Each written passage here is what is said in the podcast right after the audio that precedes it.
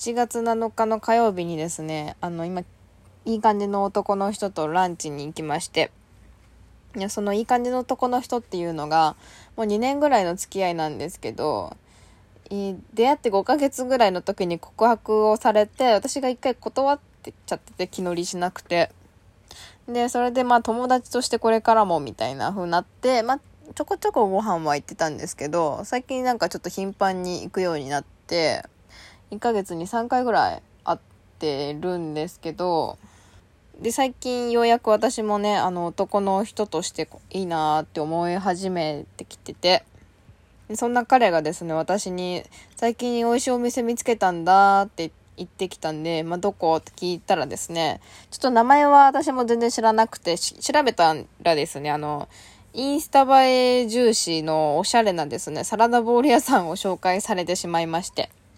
で、私、あの、先週にですね、あの、ラジオトークに、あの、カフェ飯が嫌いってお話をさせてもらってるんですよ。その、が、あの、カフェ飯が嫌いな理由がですね、雰囲気にお金を出せなくて、カフェ飯のご飯ってあまり美味しくなくて、まあ、どっちかで言ったら雰囲気にお金を出してる感があるじゃないですか。そこにお金を出すなら本当に美味しいもの食べに行こうよって思っちゃうタイプなので、そういう価値観の持ち主なので嫌いなんですけど、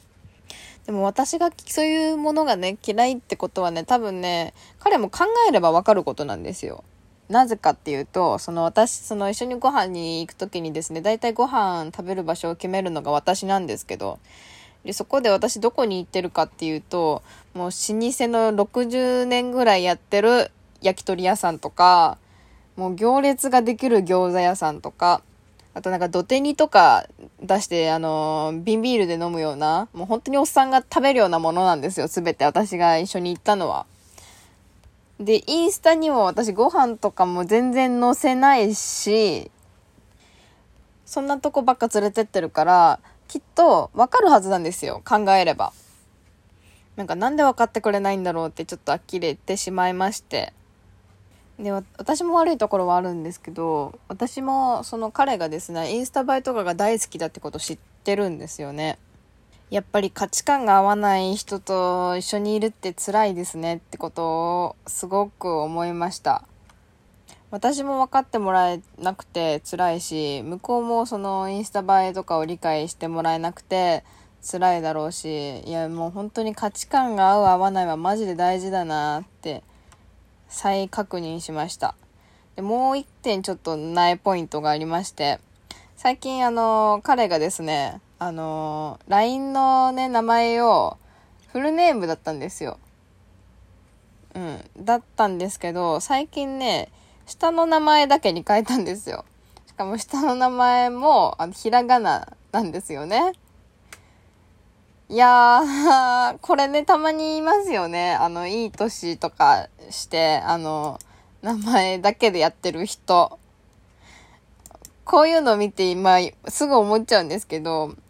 お前マッチングアプリしてんだろって思っちゃうんですよ。え、だってそうとしか考えれなくないですか？そんないきなり、フルネームだったのに、そんないきなりね、ひらがなの名前になんかする用事なんて、なんか名前フ、フルネームバレたくないことがあるんだろうなって思っちゃって、まあね、私とその彼のあの出会いもマッチングアプリだったんですよ。え、なのでね、やっててもおかしくないんですけど、いや、うん、私もね、出会ってから全然ガンガンにあの、マッチングアプリしてたし、全然そこはいいんですけど、で、多分さ、そのさ、サラダボールって言ったのもさ、そのマッチングアプリで出会った女とサラダボール屋さんに行っただろうって思っちゃって。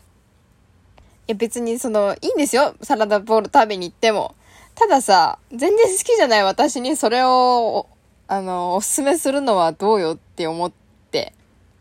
え、わかんないんですけど、男の人が自主的にサラダボール屋さんに行くことなんてあるんですか？